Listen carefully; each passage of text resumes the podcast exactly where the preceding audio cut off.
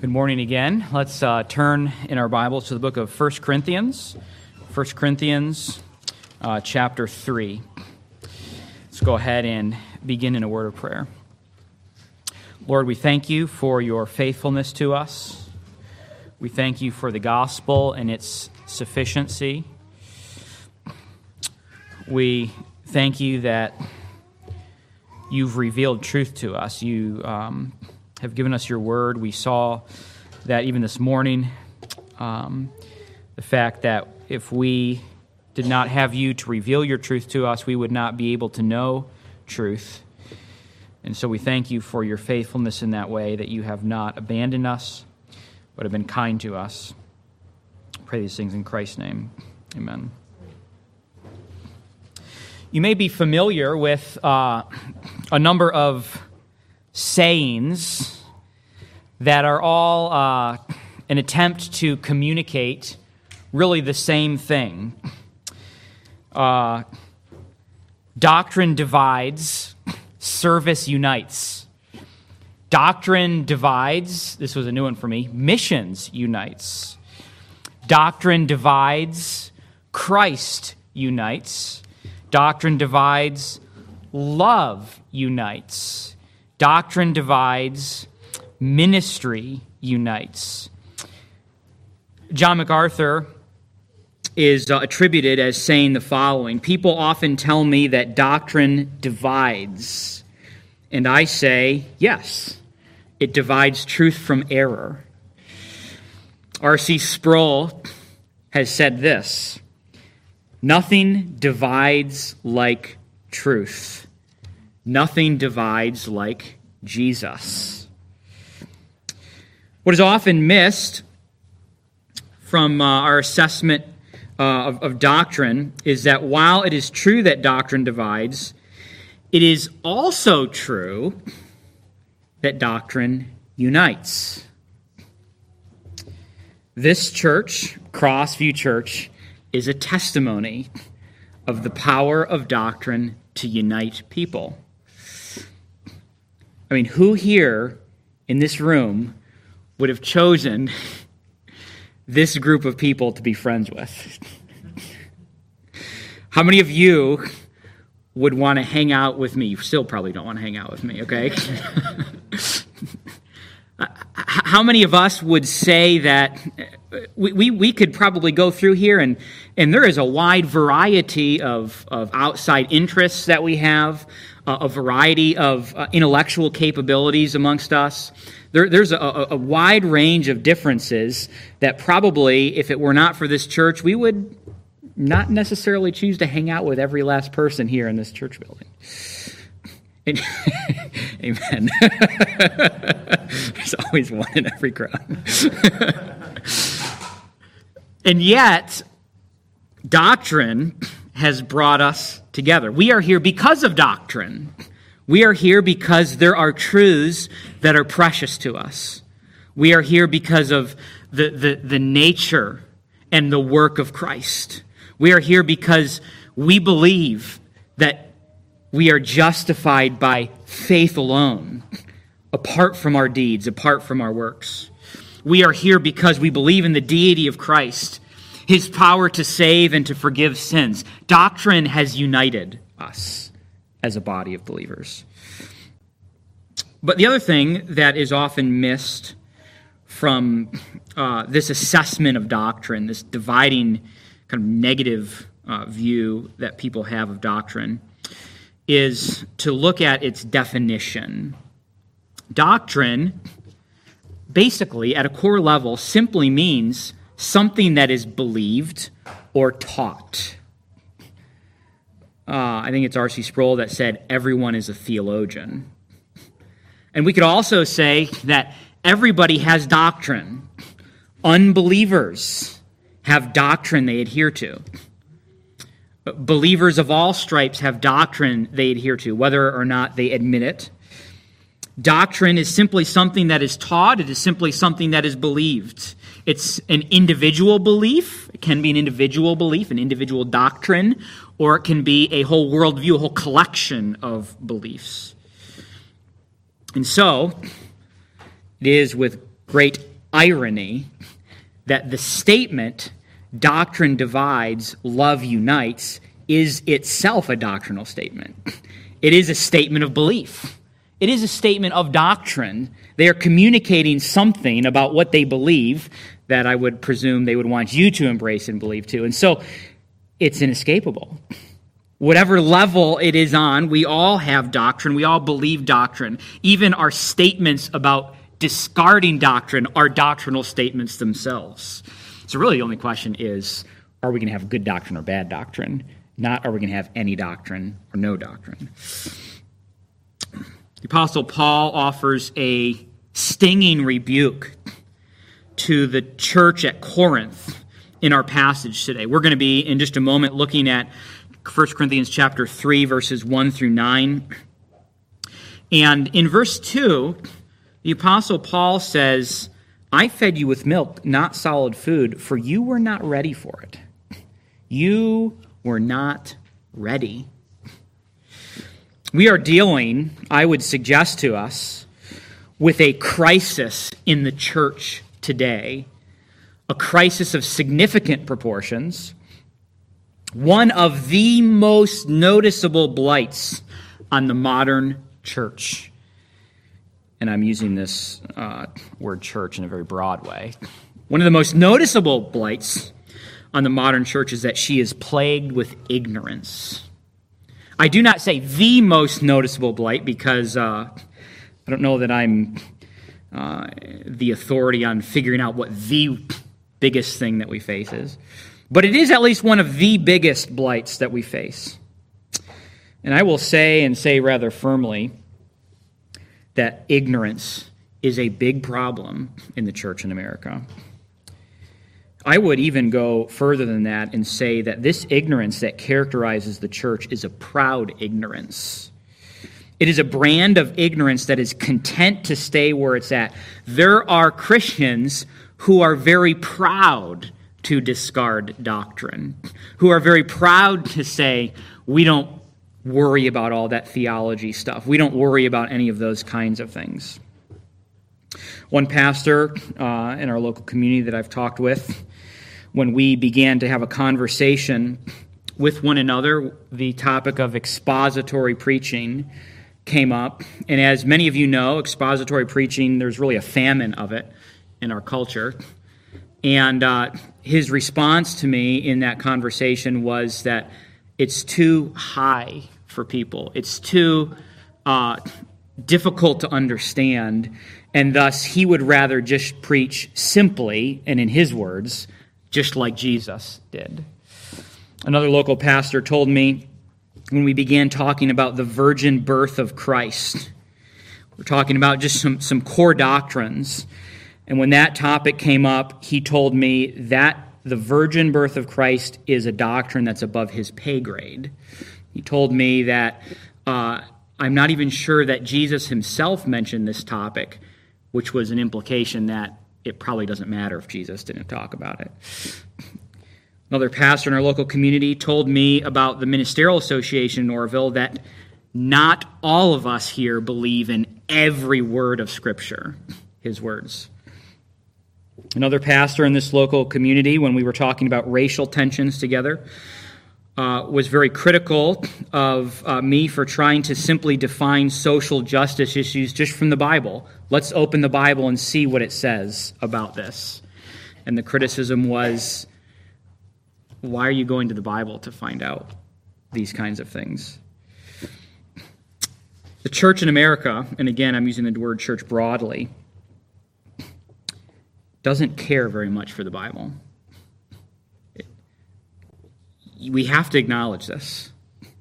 Scripture is not valued in our culture. We are living in a world where so called Christians brag about their spiritual ignorance. I, seriously, I have seen and talked with individuals who brag about the fact that they don't know what the Bible has to say. If the Apostle Paul could give an assessment of the American church today, what do you think he would say? I'm sure there's a lot of things he would say. But I can imagine him saying the same thing that he said to Corinth that we should be ready for eating solid food but are still drinking milk. We, we should be swimming in the Word. We're not doing that. We're swimming in worldly wisdom. Is it any wonder why people are leaving the, the church in droves? Because we've abandoned doctrine, we've abandoned Scripture, we've abandoned truth, and now we're swimming in a culture full uh, of worldly wisdom. But today's passage is more, uh, is about more than just this one point. Today's text is a continuation of a theme that we've been seeing developed here of the divisiveness in the uh, Corinthian church. What Paul is doing in our passage today is he's still telling them how to get rid of their sectarianism and to embrace biblical unity. And the question is, how is this to happen? And Paul addresses a specific variant of division. Specifically, he calls on them to uh, get rid of their jealousy and their strife. And so, in light of this, we're going to ask a question today. Actually, kind of two questions. What is the cause of jealousy and strife, according to our passage today? And number two, what is its cure? What is the cause of the jealousy and strife? and what is the cure. And hopefully we'll see how all of these strings tie together as we go on here. 1 Corinthians chapter 3, beginning in verse 1. But I, brothers, could not address you as spiritual people, but as people of the flesh, as infants in Christ. I fed you with milk, not solid food, for you were not ready for it. And even now you're not yet ready, for you're still of the flesh. For while there is jealousy and strife among you, you are um, are you not of the flesh and behaving only in a human way? For when one says, I follow Paul, and another, I follow Apollos, are you not being merely human? What then is Apollos? What is Paul? Servants through whom you believed, as the Lord assigned to each. I planted, Apollos watered, but God gave the growth. So neither he who plants nor he who waters is anything, but only God who gives the growth. He who plants and he who waters are one, and each will receive his wages according to his labor. For we are God's fellow workers, you are God's field, God's building. We're really going to look at two points today what is spiritual maturity, and then what are spiritual leaders verses 1 through 4. What is spiritual maturity? Still addressing the division at Corinth, Paul rebukes these Christians and tells them, You're acting like people of the flesh. You're acting like a bunch of unbelievers, verse 1. But I, brothers, could not address you as spiritual people, but as people of the flesh, as infants in Christ. Now, I want to say, as we are looking at Paul's stinging rebuke here, I want us to see that Paul is actually giving to us something very encouraging. He is saying, I'm addressing you as people of the flesh. But notice what else he says. He calls them brothers, and he says that they are in Christ. He's not saying you are people of the flesh. He's saying you're acting like people of the flesh, using the word as. And then this is reinforced by the fact that he calls them brothers and he says they are in Christ. Now, the encouraging aspect about this for us is that when we sin, that does not automatically mean we are lost and unbelievers. There's a difference between where we are positionally that we're positionally justified. And then there is a, a, where we are practically. And really, the whole goal of Christian sanctification is to take position and practice and match them up so that they're doing the same thing. Okay, now sometimes as Christians, we can kind of get them going like this. And so Paul is saying you're acting like unbelievers. Not, you, it's not that you are unbelievers, you're acting like them. These are people who are not people of the flesh positionally. They are positionally righteous, evidenced by the in Christ and brothers statements. They had their standing with Christ, and thus they were secure. But practically speaking, they were acting like people of the flesh. Their lives were not conforming to the gospel. These Christians were infants. This is a rebuke. he does not think very highly of their infantile status. Infants are great, by the way. This is not a corresponding insult to infants. Everybody loves infants. Everybody loves a new baby infant. Okay? That's great. What's not so great is a grown adult acting like an infant. And everybody recognizes that when they see it.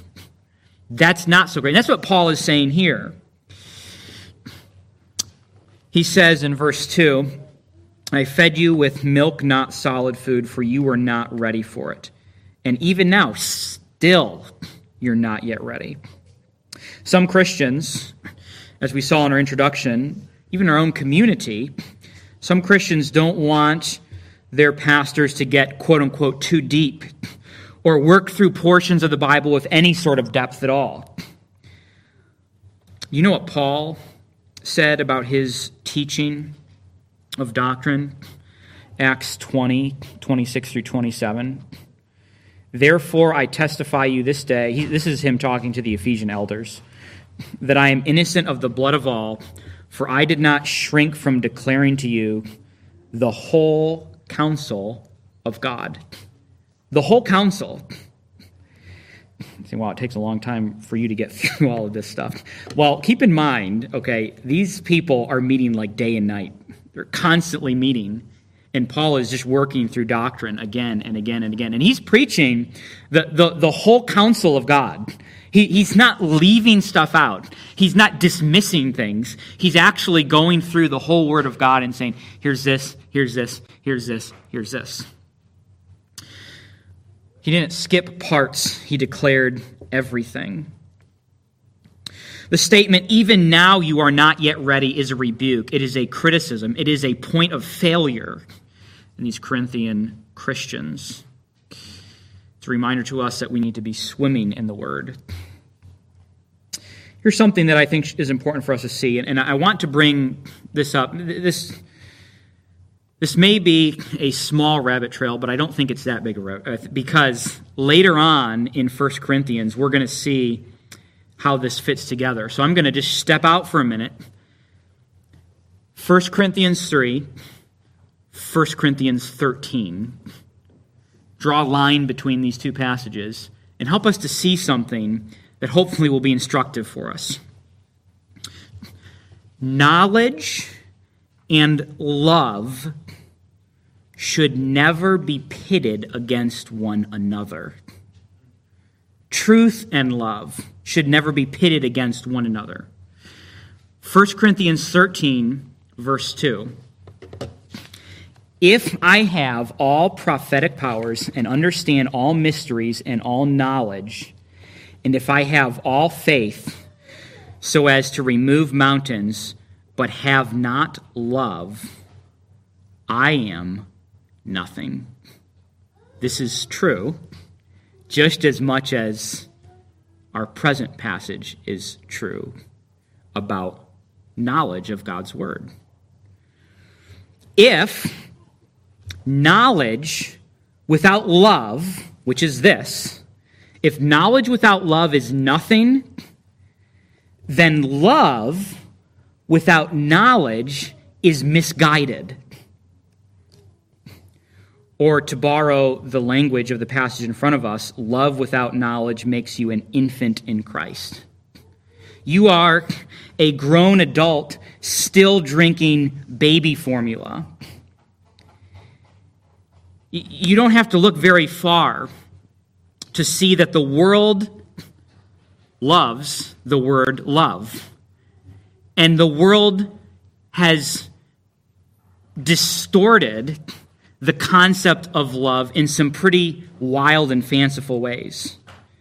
We need knowledge and love both. And so when we get to 1 Corinthians chapter 13, what we're going to emphasize there, as is emphasized in the text, is the importance of not having a loveless knowledge. But here in 1 Corinthians 3, we're going to emphasize the importance of not having a knowledgeless love. Both are important. And of course, loveless knowledge looks like all of the theological academics who know all of the deep truths of Scripture but have no heart, no compassion, no, no. You, sometimes you wonder, does that person even have a soul?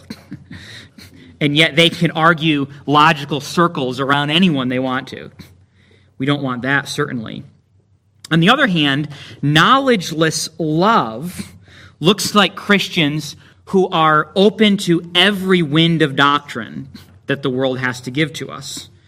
Knowledgeless love looks like what's going on with many Christians embracing the pro LGBT agenda in the name of love. This is not the love of the Bible.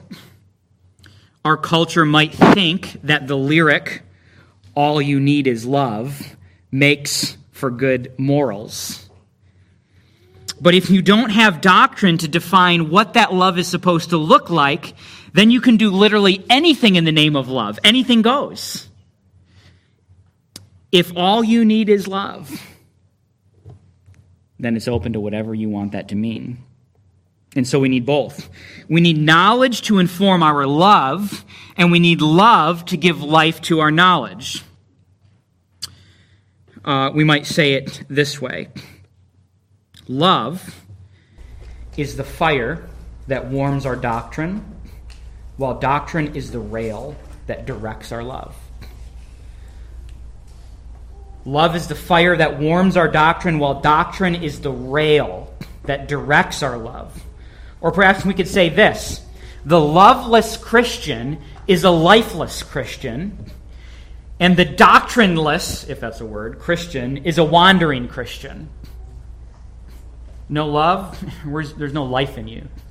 No doctrine, and you're wandering all over the place. And so it is correct to emphasize both realities because the Bible does that, and specifically in 1 Corinthians, Paul does that in chapter 3 and chapter 13. Here, in our present text, he emphasizes doctrine. In chapter 13, he emphasizes love. We must never preach one to the exclusion of the other. We need both. Uh, one author expresses it this way. Uh, well, somewhere in here, there's my quotes. Uh, well, this is in a bad order today. Well, I'll just read it to you. He says this Our love grows soft if it is not strengthened by truth, and our truth hard if it's not softened by love. We need both of those realities. We might think of it this way love and truth are like two wings of an airplane. Both are necessary. Which, which wing is more important, the right wing or the left wing? Uh, both. What's more important, uh, doctrine or love? Uh, both. We need both of those things. Uh, lose either wing and you'll crash to the ground. Or to express it a different way, we'll consider quote that is attributed to C.H. Spurgeon. I, for the life of me, could not find this, and so it's probably not. But whoever said it, it was kind of good and kind of pithy and kind of helpful. Uh, the quote is this. In fact, I just put it in as anonymous here. When asked what is more important, prayer or reading the Bible, I ask, what is more important, breathing in or breathing out? Which one do you need more? And if uh, we were to maybe take that paradigm and put it here in our present illustration, uh, I think that the, um, the, the, truth in the doctrine is the breathing in part. We're, we're absorbing God's word. We're absorbing God's truth. We're, we're inhaling. We're, we're, we're bringing in the truth. And then love is that exhaling, that breathing out, that, that spreading of that truth in a loving, compassionate, kind, patient, merciful way. We need both of those realities. And right now, in our present text, Paul is rebuking uh, the people who don't have any knowledge of the Word of God. This is pretty serious, actually, because the prophet Hosea addresses in Hosea 4 6, and he says, My people are destroyed because, or for lack of knowledge. Because you have rejected knowledge, I reject you from being a priest to me. Obviously, Paul and the prophet Habakkuk, speaking on behalf of the Lord here, um, don't take too kindly to those who would say, not, do, doctrine and knowledge and truth don't matter. We need these realities. Similar to these Israelites in Hosea, the Corinthian Christians are rejecting God's wisdom. They're still on baby formula. And they're accepting all sorts of false things. How does Paul know this? Because of the next couple of verses here. For you are still of the flesh. For while there is jealousy and strife among you, are you not of the flesh and behaving only in a human way? For when he said, for when one says, I follow Paul, and another, I follow Apollos, are you not being merely human? Paul knew. He said, How does Paul know that they're rejecting wisdom? Because they're fighting. And fighting people are people who are rejecting wisdom. So you're still fighting. You're still having jealousy, strife. You're arguing about Paul and Apollos. And he's saying, You're still of the flesh. You're still thinking in a human way. You're still, you're on baby formula. We know that belief determines behavior. If you have bad beliefs, you will eventually produce bad behavior, and that's the point here. Their behavior was revealing something that was going on in the heart. They were jealous, full of strife, and this was revealed in their sectarianism. I follow Paul, I follow Apollos. This is the answer to our first question. Our first question was what is the cause of jealousy and strife? And of course, the second question was what is its cure? But the cause here of the jealousy and the strife of these Corinthian Christians is worldly thinking immature thinking, acting like people of the flesh. It is their being infants in Christ. It is not eating steak, but still consuming baby formula. That's the problem with these Christians. And because they were doing those things, because they weren't eating steak, they were acting like babies, what babies do. They're fighting with one another. Once again, uh, you know, there's nothing wrong with baby food, okay? But grown adults who eat baby food, that's a problem, okay? Grown adults should be eating steak.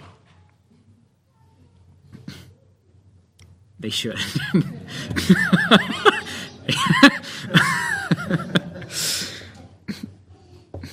um, what Paul wanted was these Corinthian Christians to get uh, to their kindergarten graduation and move up to the first grade. Come on, move up to the first grade. And so it is with us. If we never study the Word, if we never listen to sermons, if we never read good Christian books on theology, then we are ripe for the waves of worldly doctrine to point us wherever it wants us to go. I mean, as families, you ought to be in the Word every day, every week. It, it, may I be so bold as to say that if your only intake of the Word of God is Sunday morning, there will be a day when you will no longer call yourself a Christian. If you have no, no love for the Word of God, you don't love the Word of God enough to go out and dig into it outside of this place right here, that's a problem. That's a problem. Still drinking milk. We need to be careful that we are not ripe for the waves of worldly doctrine to point us wherever they want us to go. Now, this being said, Paul needs to backtrack a little bit and clear the air on a particular issue. He addresses the fact that their worldly uh, wisdom is evidencing itself in their fighting with one another. They need to be thinking good doctrine. And now there's this little persistent issue about the fact that they keep on elevating Paul and Apollos and Cephas and all of this kind of stuff. And so he's going to kind of address this a little bit more directly.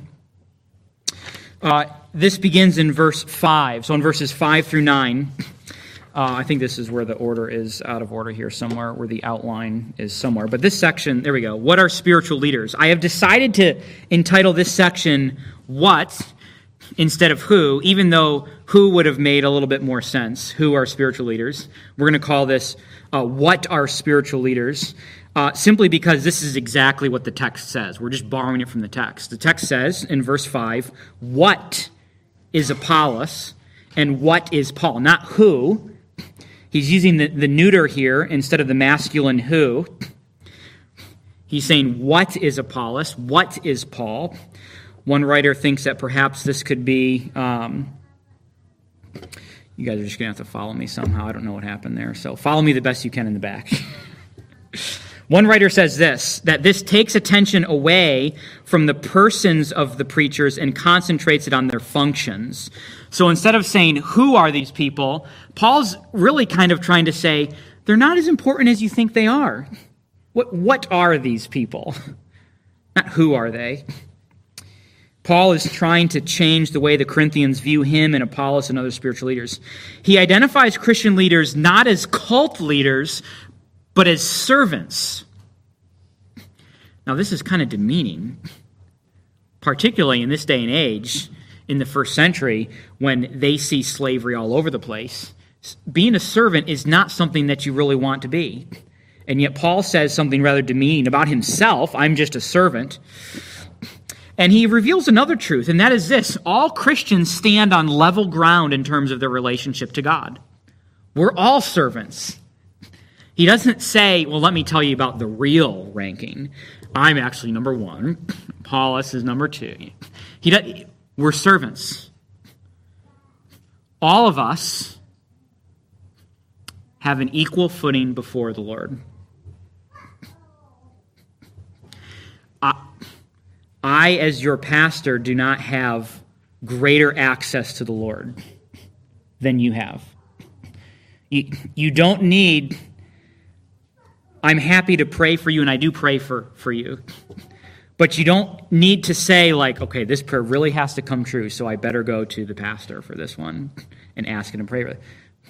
We all have equal footing before the Lord. And that's what Paul is saying here. We're all servants. That, that's all we are. Instead of elevating these Christian leaders, they should have understood that God is the one who needs to be celebrated.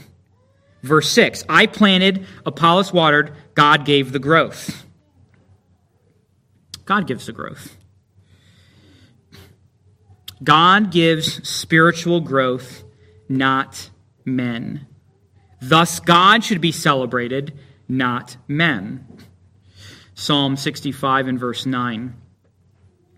You visit the earth and water it, you greatly enrich it. The river of God is full of water. You provide the grain, you have prepared it. Who's the author? It's the Lord. When you see spiritual fruit growing in someone else's life because of your ministry, praise the Lord for your faithfulness, but worship God. Don't worship the, the, the tool that God used, worship the author himself. We might say it this way God is his own church growth expert. God is good at causing his church to grow his time in his way. This verse in 1 Corinthians is the church growth methodology that every church should embrace. Every course that you can take on church growth should feature this verse God gave the growth, and that would be the end of the church growth class. It would be over with. Because God is the one who causes his church to grow. Seriously, right? God is the one who causes church to grow. What, what does not cause God's church to grow would be the ideas of pastor CEOs, but instead, simply this the plan of God. God, God is the church growth expert. What has God called us to do? I mean, look at verse 6. God, so God gave the growth, okay, so we're not doing that part. So, so the premise that we could do something to cause church growth is ridiculous because it says right here Paul planted, Apollos water. So, so we're, we're seeing it's not that there isn't work to be done, but it's picture the field, okay? You plant a crop and you water the crop, and if there's a scorching hot summer, your crop's dead. You, you, you did these things, but it's ultimately dependent on God to send the right weather, to, to uh, not send insects or disease or whatever it might be. God is the one. Same thing with the church. We, we can preach the word, we can plead with people, we can pray, we, we, we can worship together. This preaching right now is not causing any spiritual growth to happen. It's God causing that. He might use this, but it's not me. It's not me doing this, it's the Lord. And so we need to understand that God cares more and is more committed to the growth of his people than you and I are. He's, he, he's more interested in that than you are. And what this means practically is that you and I are nothing when compared to the Lord. That's what he says in verse 7. Neither he who plants nor he who waters is anything. Nothing. Nothing. But only who? Only who, who's the one that's something? There's, a, there's, there's, there's someone here who's, who's a nobody here, and there's someone here who's a some, somebody here in verse 7, okay? The one who plants and waters, who's that? It's us, okay? You're not anything. I'm not anything. Who is something? God, who gives the growth. Okay? What is what what should our study of the word and preaching do to us? View of self. Da, da, da, da, da. View of God. Uh, when, when we first became Christians, we might have thought that the gap was like this and then it's the gap is like this. We need the Lord. He is everything to us. Paul and Apollos are not anything. They are, in fact, united in purpose and in status. He who plants and he who waters are one. Why, why are you saying, I'm of Paul and I'm of Paul? We're, we're together, we're on the same team. We're, we're on the same team, guys. So you don't have to say that one of us is better than the other one because we're united. We have the same purpose, we have the same status. We're not closer to the Lord than anyone else. Paul and Apollos are nothing special, they're united with one another. They're not in competition with one another. Their wages come from the Lord. Finally, he says this For we are God's fellow workers, you are God's field, God's building. Verse 9 is just one big statement of ownership. You, want to you wanna figure this out and, and get all this stuff? You're fighting about who's who and who's the best and who's this. Guess what? God owns us all. You want to talk about us? Okay. We're God's fellow workers. What does that mean? God owns us. You want to talk about you guys? You're God's field. God owns you. Doesn't matter who you are, doesn't matter what you do, you're owned by God. And thus, by the way, you're accountable to God in His standard. Both Paul and the Corinthians belong to God. It is a statement of not only ownership, but a statement of identity. Who are you? Who am I? I'm the property of the Lord. And God is more important than we are. And of course, this brings us really to the end of the passage today. And it brings us to the answer to our second question we asked these two questions at the beginning What is the cause of jealousy and strife? And we saw that this sectarianism, this jealousy and strife, was due to the fact that these Corinthian Christians were still drinking milk when they should have been eating meat. They, they were not concerned with diving into Scripture, but rather just absorbing the worldly wisdom around them. We saw, again, that's a continuation of the theme we've seen for the last several weeks of con- comparing and contrasting God's wisdom with the world's wisdom. Um, so that's the answer to the first question. The second question was, what is its cure? uh, how, how do we fix this jealousy and this strife? And the answer is given to us here as well. Paul's remedy is theology, sound theology. Now, to maybe state the obvious, the answer is always going to be theology, whether it's a wrong answer or not. You're, you're, you're going to give my answer to this question is a statement about God, whether I believe God is relevant or not. So it's, in a sense, a theological statement. The question is how can we have good theology to combat our sectarianism, our fighting, our having, uh, going to war with one another, being jealous, strife? The, Christ, the, the Corinthian Christians needed to combat their sectarianism their jealousy, and their strife with theology about the nature and attributes of God. And it is in this one statement God gives the growth. What kind of doctrinal statement is God gives the growth? What is that statement? Here's what it's it's a theology of God as the giver of life. we're having a fight over here, and the doctrine to apply is God is the giver of life.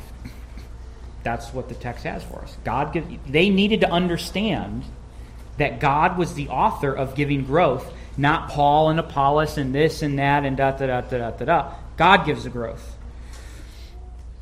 It may appear a bit odd to us, but it is a sound diagnosis given by the Apostle Paul in the Word of God. You're fighting about Christian celebrities. Here's your prescription get a good dose of God's sovereignty as the giver of life. Understand that, and all these things will fade away. Because guess what? If God's the giver of the growth, I don't have to align myself with this particular Christian celebrity anymore. I don't have to fight. I don't have to fight with someone else in my own church over who's the best expositor I can give you some ideas on that. But we don't have to fight over those things, right? Because why? Because ultimately, your favorite expositor, your favorite pastor or preacher or whatever, is, is not the one causing that growth. It's God. So celebrate God instead. You know what happens when you celebrate God instead of people? You don't fight with each other. You see how this is a cure? There, are churches all over this world today meeting with one another who are fighting with one another. And they're fighting with one another because they have a low view of God. They're not celebrating God. God is not esteemed in their mind. Something else has replaced God as supreme. And whenever that happens, whenever God is no longer in first place, you will fight and you will have division. Mark it. That is the only alternative. God is the one who exclusively brings unity. You say our nation is fractured today? It is. We need God. We don't, we don't need all these worldly wisdom ideas. We need God. You cannot escape your need for sound doctrine and sound theology. Don't run away from the word, embrace it for answers to all of life's problems. Three points of application today. Number one, repent of your theological ignorance. Or maybe we could say of your boasting in that, if that's something that you're doing. If you are one who has said doctrine doesn't matter, or you've said doctrine divides, love unites, this is a call to repent of that. Don't pit doctrine and love against one another. Second point of application is abandon sectarianism by embracing sound doctrine. Okay? Fighting, division, sectarianism, guess what? Embrace sound doctrine. What is it specifically in this passage? It's God's sovereignty as evidenced in the fact that He is the giver of life. If you are fighting and have division, it is a sure sign that you are not believing in God's sovereignty. You are not crediting Him as the author of life, and you're not worshiping Him above all other things. Number three, credit God with spiritual growth and success. God's the author of life. So may we run to Him, find joy in Christ, look to Him as the one who fixes, as Scripture says, that dividing wall of hostility, melts it away in the gospel. Lord, we thank you for Christ and the gospel and the sufficiency of your word and the fact that you are the giver of life you are the one who is sovereignly ruling over all. Help us to be people who embrace the truth of your word, not discarding it, not being ignorant on purpose, but diving into the word and knowing it, studying it, loving it, so that we know the guardrails that our love should move on. Help us to be people of the word that we would not be people of the flesh or act like people of the flesh, as Paul says here, but that we would pursue the culture for the sake of Christ. In his name, amen.